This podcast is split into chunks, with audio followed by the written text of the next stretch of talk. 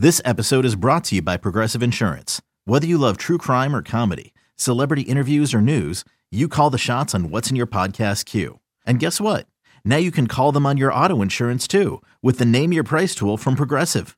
It works just the way it sounds. You tell Progressive how much you want to pay for car insurance, and they'll show you coverage options that fit your budget. Get your quote today at progressive.com to join the over 28 million drivers who trust Progressive. Progressive Casualty Insurance Company and Affiliates. Price and coverage match limited by state law. Houston, we have a podcast. Diving, diving deep, deep, diving deep into all things Texas, both on and off the field. Here's Sean Pendergast and Pro Football Hall of Famer, the General John McClain. Welcome, welcome to Houtopia. Are you ready for the mailbag, John? Absolutely. Let's do it. Let's do the mailbag. HOU mailbag at gmail.com if you want to get a question in next week. But we've got our six or seven questions for this week. Let's start with our guy, Wale. I believe is in Virginia, if I'm not mistaken. Um, says, hey, y'all, hope you're doing well. He's got two questions. What did you think opened up the run game, uh, though the offensive line situation was the same? Okay, let me let me phrase this for you, Wally. Even though the offensive line was the same or worse than it was maybe then at the at, to start the season, what do you think opened up the run game for them on I Sunday against the Steelers? First thing they did, Bobby Slowik did a great job of play calling. He had two end arounds with Tank Dell just to let them know we can do that. He had pitches right and pitches left to uh, Dameon Pierce, giving him a chance to run outside, and he did a really good job. And then the screen passes that one was called back because of a penalty, the other one was 20 something yards. They hadn't been able to run a screen pass in forever. They were throw the ball to Rex Bleeping Burkhead last year, or Dare Ogunbowale, or Royce Freeman, and they just couldn't pull it off. And they did a great job. So everything he did was designed to to keep the Steelers honest to help the running game, which of course designed to help the passing game. And then when uh, Devin Singletary got the ball on, I think three plays in a row, that was all to set up the option pass for a touchdown to Dalton Schultz. So I think they did a great job blocking under the circumstances. And Piercy got the yards the hard way, still still averaged three something to carry, but they were effective from the start. And so much of it had to do with Bobby Slowik's play calling. Yeah, I um, yeah, the uh, the two Tank Dell end arounds, John, I thought were that that's when I one of several things Bobby Slowik did that day where you feel like okay, there's definitely a new sheriff in town compared to what we've seen the last few years. You know, just obviously all the use of motion, but man, using Tank Dell in a game where you know it's going to be tough sledding, running up the middle to do things like that to kind of loosen up the defense a little bit. Bobby Slowik is, I, I, was real critical of him a couple weeks ago. He's been operating on a different level the last couple weeks in a good way. Wale's other question is something that that we've touched on, and and something honestly, I, I probably had six other emails asking us this about what do we think the chances are the Texans can compete for and win the AFC South. I think we laid that one out pretty good. You and I both think it's a possibility, just given how how uh, oddly balanced this division seems to be four games in right now. It's it it is oddly balanced. A lot of it's going to have to do with the quarterback staying healthy. Trevor Lawrence goes down. Jacksonville's not winning. Stroud goes down. Same thing. Ryan Tannehill, I'm not so sure because his play is so closely tied in to Derrick Henry's success. Henry looked really good against Cincinnati, so Tannehill had a good game. And then Anthony Richardson, as a rookie, he gets banged up. You know, what are the odds that he's not going to miss some more games? So right now, as we talked before about why not the Texans, Texans couldn't have any worse injuries anywhere other than quarterback than they've had in the offensive line and the backups and the backups, backups in the offensive line. Mm-hmm. And the coaches have done a tremendous job. This team is not going to get beat because of coaching. And when is the last time we've been able to say that? Since Gary Kubiak was here with Kyle Shanahan and Robert Saleh and Mike McDaniel and Matt LaFleur and and uh, Mike Sherman and Troy Calhoun. That was a great coaching staff, but we haven't said it since. Well, and even even Kubiak's first couple of years, John, his first three or four years, he did not have good defensive coordinators. I mean, he didn't get that right until they brought Wade Phillips in. So it's you know it's it's, not universal with kids. I can go back to day one of Kubiak because this is day one of DeMeco Ryans. Like DeMeco has done a great job filling out a staff. Tremendous job. And he's smart. We knew he was going to make the calls all along. I've been saying that since the combine. The reason was he did so well at it at San Francisco. Why would he stop now? Yep. And right now, he's doing a great job. Matt Burke, first year coordinator, has a lot of input, and Matt's not shy about telling DeMeco what he thinks, and DeMeco wants to know what he thinks, even if he disagrees with him. And then a lot of people wanted DeMeco to hire a veteran play caller, mm-hmm. somebody who's done it before, and he was. Uh, he joined at the hip with Slowik, and he knew Slowik was going to do well because he'd been around him his entire career with the 49ers. And boy, he Bobby is rewarding DeMeco's faith in him. No doubt. All right, let's get to the next one, John. This is from Billy. More impressive, Deshaun's first four games, first four starts as a rookie, or CJ's first four starts as a rookie? Boy, Deshaun's were good too. He, the the last one he had was at Seattle, which was just unbelievable. No, no, no, no. First four. No, just no, the first four. I'm just yeah. talking about his last one. I'm working backward. Gotcha. The last one at Seattle was fantastic. Legion of Boom said it's the best any quarterback had played against him. Before that, I believe he had a great game. It was either Cleveland or Tennessee where he threw a bunch of touchdown passes. Touch, Tennessee was his third start, and they scored 57 points. Yeah, they haven't done that here. So if I had to pick one, I'd say Watson. He also had a half of for a warm up before his first start, so he mm-hmm. had an mm-hmm. advantage over C.J. Stroud. So I would say Watson, but it's neck and neck. Yeah, I, I'd go Stroud, John, only because I think Stroud is being asked to execute a more complicated offense than Deshaun was at that point. I mean, just, Bill O'Brien was running a lot of Clemson concepts when they when he threw Deshaun in there to be the starter, doing a lot more RPOs. To which point Deshaun actually, you know, he had a few hundred yards rushing at that. You know, in the like I think he had 160 yards rushing in his first four starts. So that's a point in Deshaun's favor. I just think CJ CJ's walking into a way more dysfunctional situation than Deshaun was, and I, that's the truth. As far, I don't mean like it's not anymore because you got DeMeco in there and you got a good staff. But I'm talking about the fan base and the roster and everything else. Like Deshaun was walking onto a team that had won the division two years in a row, at least. You know, and it coming off a playoff victory. Yeah, yeah. So I, I give it to CJ, but but it's I, I'll say this: like you get a similar feel with CJ that you got about Deshaun in those first four games, which is wow, we holy crap, my team found the guy. It never happens, you know.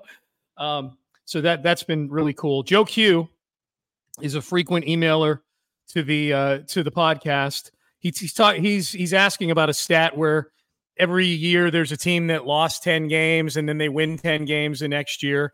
He's he says not sure of the stat. He's asking if we know it. I don't know the exact stat other than to say that's the NFL. There are teams that are bad one year and good the next year. He's wondering are the, are the Texans a candidate for that to become a double digit win team? And have we revised our expectations on our season win total? John, you you said six and eleven. I said seven and ten before the season. Uh, absolutely, based on four games. Now it could all go south. Sure. Uh, they could, you know, he could get hurt. But I'll say this: Atlanta and Chicago were the two teams favored and the stat I've seen is not winning 10 games, is going from worst to first. Okay. So at least one team's done it every year for like forever. So there were all the national publications were picking two, and a bunch of them picked the Bears. I didn't understand why either. And I'm guessing they're looking pretty stupid right now. And Atlanta doesn't look good in these last two games. So with Texans, yes, I've revived what I'd say. I, they look like they could win eight games, maybe nine games looks like they could win the division because there's not a great team in the division. And right now, maybe there's not a really good one, but there's a good one. The Texans are good, Jaguars are good, Titans good one week, down the next. Colts have been a huge surprise. What was supposed to be the worst division in football has been surprisingly good and competitive. And now they get to play the other division that was supposed to be the worst in football, the NFC South, for the next four games. Next four games, absolutely. All right, let's keep it moving. Uh, Dave is in Buffalo. Uh, we appreciate you, Dave. Dave listens to the podcast. Another good win, guys, for the Texans. They're definitely getting a lot of love nationally after beating the Steelers. And Bryce Young continues to look like he's not ready for the NFL! Exclamation point. Two questions for the podcast. What's our prediction on Bills Jaguars in London this week? And could Mac Jones get traded by the trade deadline. All right, so let's take the Bill, Bills Jags is in London. Jags are already over in London, John, because they just played Atlanta there, so they're going two in a row uh, in London. Bills just got done beating up on the Dolphins, forty-eight to twenty, and now are traveling overseas. I haven't looked to see what the spread is on that game. I'm going to assume the Bills are a favorite in that game. Bills are playing the best football of anybody since Week One. Um, but what are your thoughts on Bills Jags over there in London this week? Bills could have a natural letdown after that big game against Miami, but Mhm. that trip's shorter to London than it is for them to fly to Seattle or San Diego when they've had to go to San Diego. And so I don't think it's a big deal. The Jaguars like being over there. It's their home away from home. They do it every year. People, some people were saying, "Well, man, they got to be over there two weeks." They, it's more fun to be in London than Jacksonville, and I like Jacksonville, but London, man. So I think they're going to be comfortable. I think they're going to make a close game out of it, but Buffalo's going to win because right now the Bills are on a roll. Bills are five and a half point favorites in that one uh, in in London. That sounds about right to me.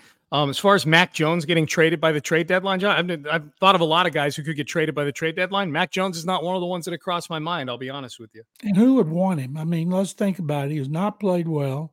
Didn't play well last year. They thought Bill O'Brien was the elixir for everything that's going wrong with him, and he's been worse. And he got benched by Bill Belichick.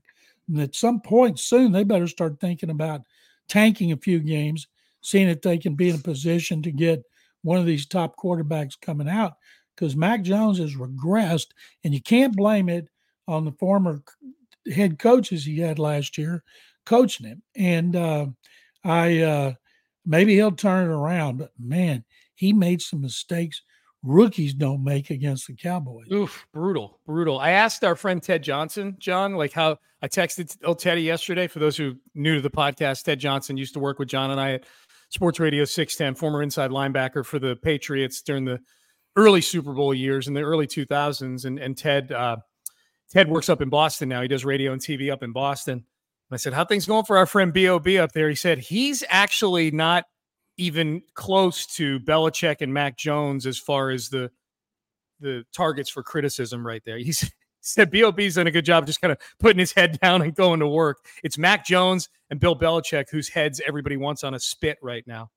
Kirk Herbstreit, I heard him say, call Bill O'Brien the best offensive mind in football. Okay, that's I mean that.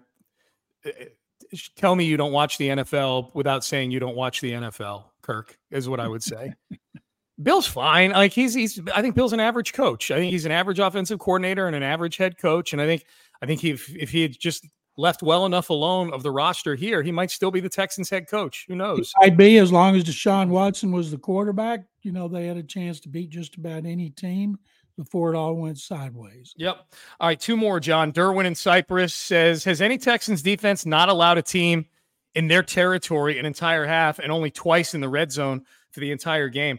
I don't know, and I don't have the wherewithal to look it up. But that, John, that was as dominant a defensive performance by the Texans as we've seen. I mean, I can't even remember. Like that, that was that was a that was a pasting of the Steelers on Sunday. One of the most impressive things they did was uh, the Steelers had had, I think, at least a 70 yard touchdown pass in each of the previous two games. And neither George Pickens nor Calvin Austin, their two receivers, neither one of them even averaged nine yards a catch. Yeah. They did a great job of keeping them in front of them, not letting them get yards after the catch, unlike Nico Collins, who has got to lead the league in that he breaks so many tackles. And they, except for the third quarter, they smothered the running game. And how about that play call? Fourth and one, you got a chance to cut into the lead. You're in the shotgun. You have Pickett throw instead of giving it to 225 pound Najee Harris, who had been pounding the Texans. Silly. I mean that that that that gets you fired. That's you're talking about Matt Canada, the OC for the Steelers. That's that's the stuff that gets you fired, no doubt. All right, last one, John Gus in the Woodlands. I heard Payne and Pendergast talking about who the Astros' most essential player is for the postseason this morning. Who does John think the most essential Astros? Who's the who's the one player the Astros can't do without on their own team this postseason, John? Since they have so many good hitters and so many good position players, I'm not going to take one of them. As far as the, the pitching staff, which struggled, the starters, except on the last five of the last six games when they outscored them, I think 24 to 6. I would say Justin Verlander, who was great in his previous start, was good in the last start as opposed to Framber Valdez, who was not good in either one. Christian Javier looked good against a makeshift lineup in the last game of the year at Arizona, but I would say Verlander, because of his experience and because he's pitching really well right now. You and I are the same same mind, John. This is actually a topic from MLB.com that I stole for the show for Payne and Pendergast. And Brian McTaggart was the one who wrote the blurb for the Astros because he covers that beat, as the Rangers know. Um, but uh, McTaggart said Jose Altuve, and and look, Jose Altuve is a Hall of Famer, all that stuff. But I'm with you. Like this year, the hitting's not a problem. The hitting's come around. They've got one of the three or four best lineups of any of the playoff teams. This is a scary, in a bad way, for Astro fans, a scary pitching situation for this team because of I can't trust Javier right now. Even though he was good the last time out and he's had flashes here and there, he still cannot, in my mind, he can't be trusted. And and the, there's just such a big drop off between Justin Verlander Framber Valdez when he's right, and even that has been kind of shaky. And then after that, John, it's piggyback a palooza after those two, you know? So if you lose one of those two guys, you're asking Dusty Baker to make a whole lot of decisions that he hasn't had to make, quite honestly, in a couple of years because his pitching staff has been so good. And the other thing I'd say about Altuve, he went one for 28 to start the postseason last year and it seemed to work out okay for the Astros. They they they were able to weather that storm. And it worked out okay this year when he missed two and a half months with a yeah. broken wrist or thumb. Yeah. I got another great stat that I saw today, and this one stuns me. I'm always complaining about Astro pitchers can't pitch five innings. Javier can't get to five innings. They're overworked the bullpen. Yeah.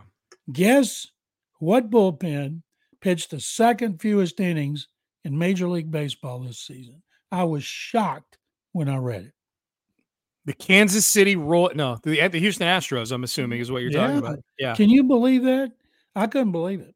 I think, um, no, the answer for I never would have guessed that. So yeah, I guess it's hard to believe. I think a couple things, John. One, well, it's really one thing. We've just been spoiled.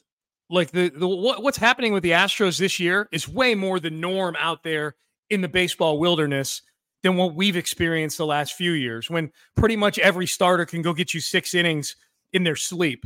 You know what I mean? Like that's the, the normal. It's not normal. What the Astros have been doing pitching wise in 21 and 22 is not normal. This is more normal what they went through this year. Now, the, the, the extreme injuries to some of the pitchers, maybe not normal, but they had so many starting pitchers to begin with coming into the season that I I was surprised. I saw the same thing you did. I was surprised to see that because it hasn't felt that way. But I think it hasn't felt that way because if you take a look around baseball, um, the Astros are much closer to being, you know, one of the one of the bourgeois or the proletariat than the aristocracy that they've been the last couple of seasons. Fortunately, their bullpen is the best in baseball again. Yes, Bryan Abreu yep. has been fantastic, and I have to give props to Maldi for that one great game he had defensively, and he didn't quite get back to the Mendoza line, but he was in the 190s. Now he can't throw anybody out. Staff's terrible at holding runners. His framing's bad. He leads the league in pass balls, but I think you can't beat playoff experience. I want the Astros to play the Rangers in the American League Championship Series. It's not going to happen, but just because I want to see them beat them again, I want the Rangers to win. All my friends want the Rangers to lose to the Rays, and they will, but I want them to win so the Astros get a, another shot at them and see who the general manager Chris Young can complain about down here next. Okay, so you don't want the Rangers to win because they're a Texas team, like you with the Spurs a few months ago. No, I hate that. I, was. I, that was the Spurs. Yeah, and I don't have a problem with the Cowboys. I don't like the I don't like the Rangers though. Okay, um, two things real quick, and then we're gonna get out of here. Um, one is uh, a question for you. Well, I'll, I'll give you the question in a second because there's a poll question I put up. You probably saw it. It's Astro related, but the as far as the experience goes, John, I I dropped this stat on Payne and Pendergast this morning, and this is why I really like the Astros' chances in the postseason. If even with all the shakiness in the pitching staff, in the last six postseasons, so since the Astros' first World Series championship, that postseason in 2017, The Astros have played 86 postseason games since 2017. The other five teams in the American League playoffs this year have played 42 postseason games combined in the last six years. Wow. So the Astros, the Astros have played more than twice as many postseason games since 2017 as all five of these other organizations have put together. And 32 of those 42 games that those five teams have played have been the, from the Tampa Bay Rays. So the other four teams combined Baltimore, Toronto, Texas, and who am I missing? Uh, uh, Minnesota. Minnesota. Minnesota. They played a total of 10 postseason games since 2017. Twins haven't won a playoff game in 18 years. One I'd like to know now, and you can look this up. How many players on the Astros? What are the guys that are still here? How many playoff games have they played compared to the playoff games of players on the other teams? Yeah. And it would be dominated again because of Altuve, Bregman, and uh, Verlander, as well as some others like Pressly that have been around a while. Yeah. And I saw a thing the other day talking about young teams tend to do well, like Baltimore, but I'll believe it when I see it. Yeah, me too. Last thing, John. Um, who do you want in the next round, Minnesota or Toronto? You want the fighting Correas or the fighting George Springers? Team Correa or Team Springer, the Twins have played better since the All Star break. Correa has not played well at all. I've been watching ESPN talking about, man, when the playoffs start, he starts playing great. Well, he did with the Astros. Mhm. And so I'd rather see him play the Twins because the Blue Jays, they could come alive hitting. They've got really good starting pitching. I want to see firepower. I want to see the Twins and then the Rangers, even though it'll be the Orioles. I asked my Twitter. Orioles. Yeah, probably. I, I asked my Twitter audience who they want based solely on the former Astro involved. 80% said they want to play Correa. He's just not as likable as George Springer. I think people want to beat Carlos Correa. Um, well, I- you know, Correa went. He took his 115, he was gone. I think Correa's bounced all over with teams. It's all about money. People are fortunate that Pena, he hasn't done a, a an, an accurate impersonation of him, but he's come close based on his stats. And maybe he'll actually hit a home run for the first time since July 5th. But they won a World Series with him, and Correa didn't. And you know, Correa and Springer would have loved to have been here last season. Oh, for sure, for sure. Correa, especially because he actually got a legit offer. I don't know how legit any offer was for Springer. You know, a guy, an outfielder who was 31 years old at the time. But yeah, and it would have been fun having both of them. I like both those guys.